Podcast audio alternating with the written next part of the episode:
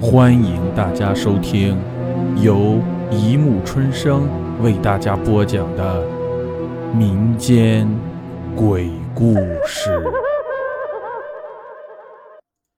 第一百六十三集《怨女》上。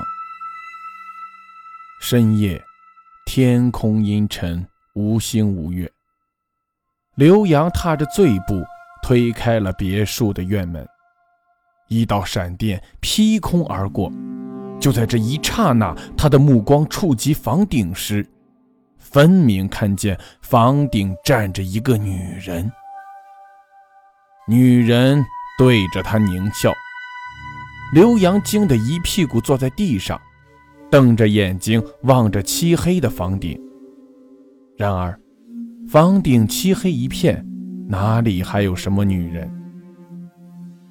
刘洋浑身打颤，哆里哆嗦的想要站起来，突然背后伸过一双苍白的手，游走在他的脸上。他想叫，喉咙里却只发出啊啊的声音。一缕长长的头发从他的头顶慢慢的垂了下来，紧接着，一张血肉模糊的女人脸慢慢的出现在他的眼前。这张脸仿佛被压路机碾过一般，两只眼睛已掉出眼眶外，一张严重变形的嘴巴一张一合，鲜血不断的从嘴里涌出来。突如其来的恐惧使刘洋的脑神经彻底崩溃，惨叫一声，眼前一黑，昏了过去。当小王听到一声凄惨无比的叫声时，猛地转身，他手里紧握着警棍，既紧张又害怕。就在此时，一阵急促的手机铃声响起，在寂静的夜晚听起来异常刺耳。小王精神本来就在高度紧张中，猛然听到铃声，吓得他差点跌倒。待判定是自己的手机时，他才定了定神，刚想去掏手机，手伸到半空，突然停了下来。右手突自强烈颤抖着，因为他突然想起来，晚上妻子打来电话，他们讲到一半他的手机就没电，自动关机了。没电的手机也能打通吗？他浑身一震，手机的铃声更加急促地响着。小王被动地接起电话，电话那头传来吱吱的声音。小王冲着手机大声叫着：“喂，喂！”谁知他喂了几声后。电话那头又传来咚咚咚的声音，他再看手机，屏幕是黑的，他的手哆里哆嗦地按着开机键，半晌手机开机了，只几秒钟就自动关机了，显示电量不足。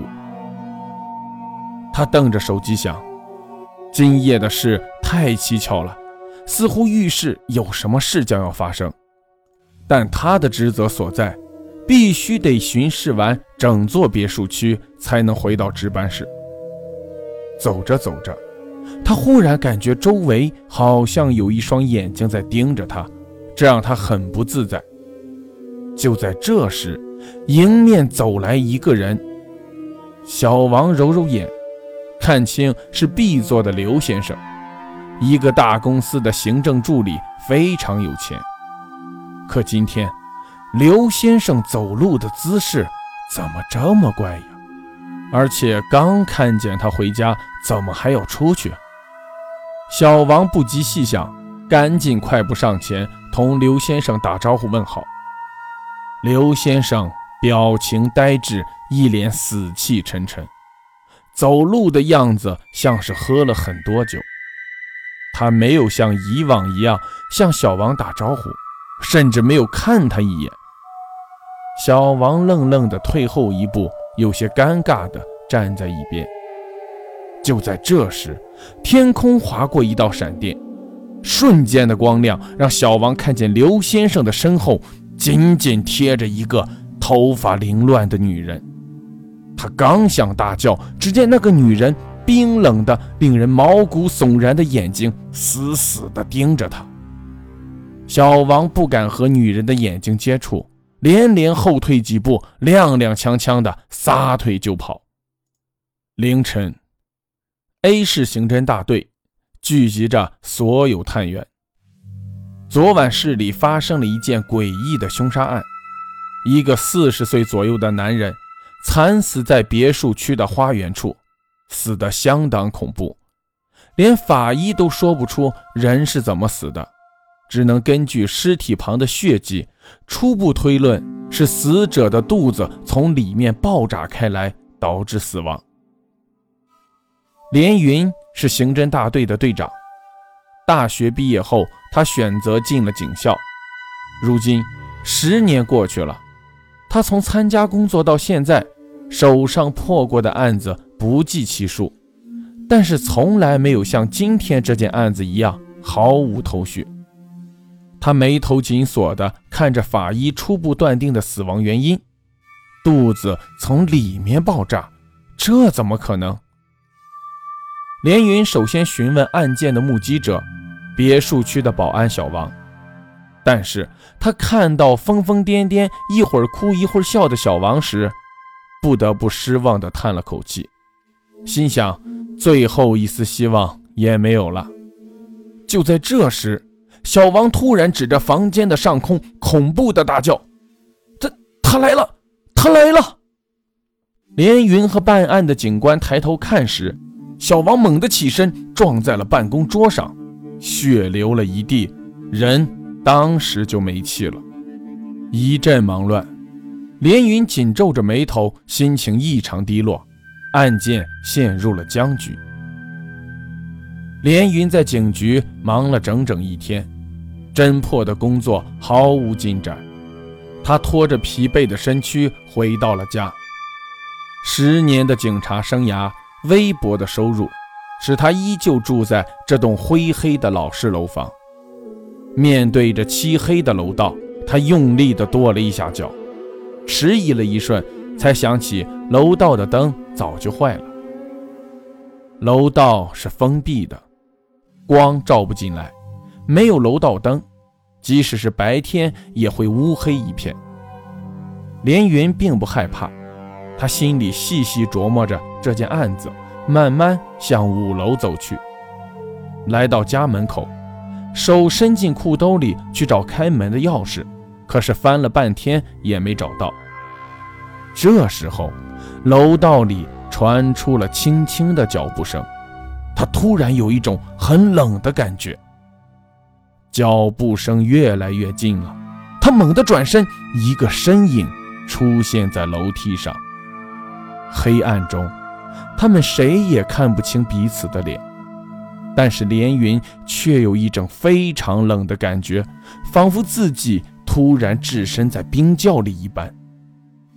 那个人没有继续上楼，就停在和他一步之遥的距离上。他的心立刻警觉起来。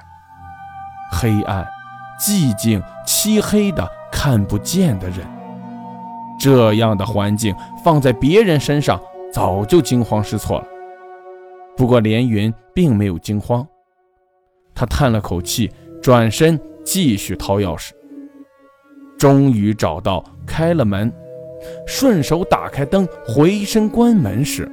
他看见一个头发凌乱、低着头的女人站在楼道口，有点眼熟。他一惊，把整个门推开，让室内的灯光照亮了楼道。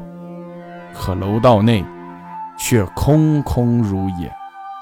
连云脸色凝重地环视着空空的楼道，最终关上了门，走进了自己的卧室，顺手把外套扔在了床上。自己也躺了上去，他翻来覆去睡不着，心里想着案情。渐渐的，疲乏的感觉蜂拥而来，很快他就睡着了。连云醒来时，天已经大亮了。想起昨天的案子，他的思维有些混乱，匆忙穿上衣服，驱车来到警局。由于时间尚早，同事们还没有来，他给手下小周打了个电话，让他去刘洋所在的公司远大贸易公司了解情况，让他不用来警局，直接到远大贸易公司的门口与他会合。连云把车停在远大公司的停车场上，抬头看了看这个全市最高的建筑物，心里想着：有钱的大公司就是不一样。看着气魄，瞄了一眼大厦的门口，小周正在四处瞧着。他走过去，猛地拍了他肩膀一下。小周大叫一声，回过头：“呃，头，人吓人，吓死人的！”连云连忙制止了他的话，把今天他们来的目的简单的和他说了一下。门卫挡住两人，愣说没有董事长的批准，不准外人进入。连云只得掏出警官证，门卫验看了半天，小周生气的要上前去理论，被连云挡住了。看了半天，门卫把警官证还给了连云，让他们在办公楼的大厅等着，他去通报董事长。气得小周直跺脚。大约过了一个小时，门卫才通知他们上楼去，在一个巨大的办公室里。连云看见了这位全市非常有名的企业家，连云很惊讶，他竟然这么年轻。相互点了点头，对方愣了一下：“你是连云？”连云也觉得此人眼熟，却叫不上名字。他自报家门：“我是谢军，你忘了我了？”连云这才恍惚记起，这是小学同学谢军。两人聊了一些小时候的事，连云便把话题转到了案件上。谢军显然对刘洋的死一无所知。据他说，刘洋是他的助理，在公司里可谓是一人之下、万人之上的公司主管人物。今天他没有正常上班，谢军打了几遍电话也打不通，谁知道他却死了。之后。聊了一些关于刘洋的话题，连云见问不出什么，便起身告辞。两人走出谢军的办公室时，连云看见一个熟悉的身影，他急忙追过去，喊了一声：“云云。”他扭过头，两人都定住了。谁也没想到，一对曾经的恋人会在这里相遇。不过可惜。他们已经分手两年了，原因是云云的父母强烈反对。连云先回过神来说：“嗯嗯，一起吃个饭好吗？”云云低着头，脸色变得异常苍白。头，你在和谁说话？连云回头看了一眼小周，指着对面的云云给他介绍：“他是。”他回头发现前面只有一道墙，他的心忽然颤了一下，冲了过去。当手触及到墙的时候，他差点绝望了。随后，他情绪激动地冲回了谢军的办公室。谢军一脸惊讶地看着突然闯进来的他，连云急促地问：“周云是不是在这里上班？他在哪儿？”谢军被他突如其来的问话。弄得不知所措，有些磕巴地说：“周云，周周云，呃，他是在这里上班，但是他这几天失踪了，没来上班，也没有打电话给公司。”说完，白着一张脸，神情有些不自然地看着连云。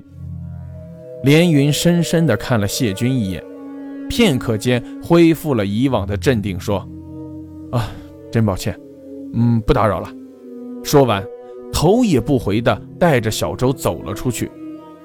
路上，连云脸色凝重，一言不发。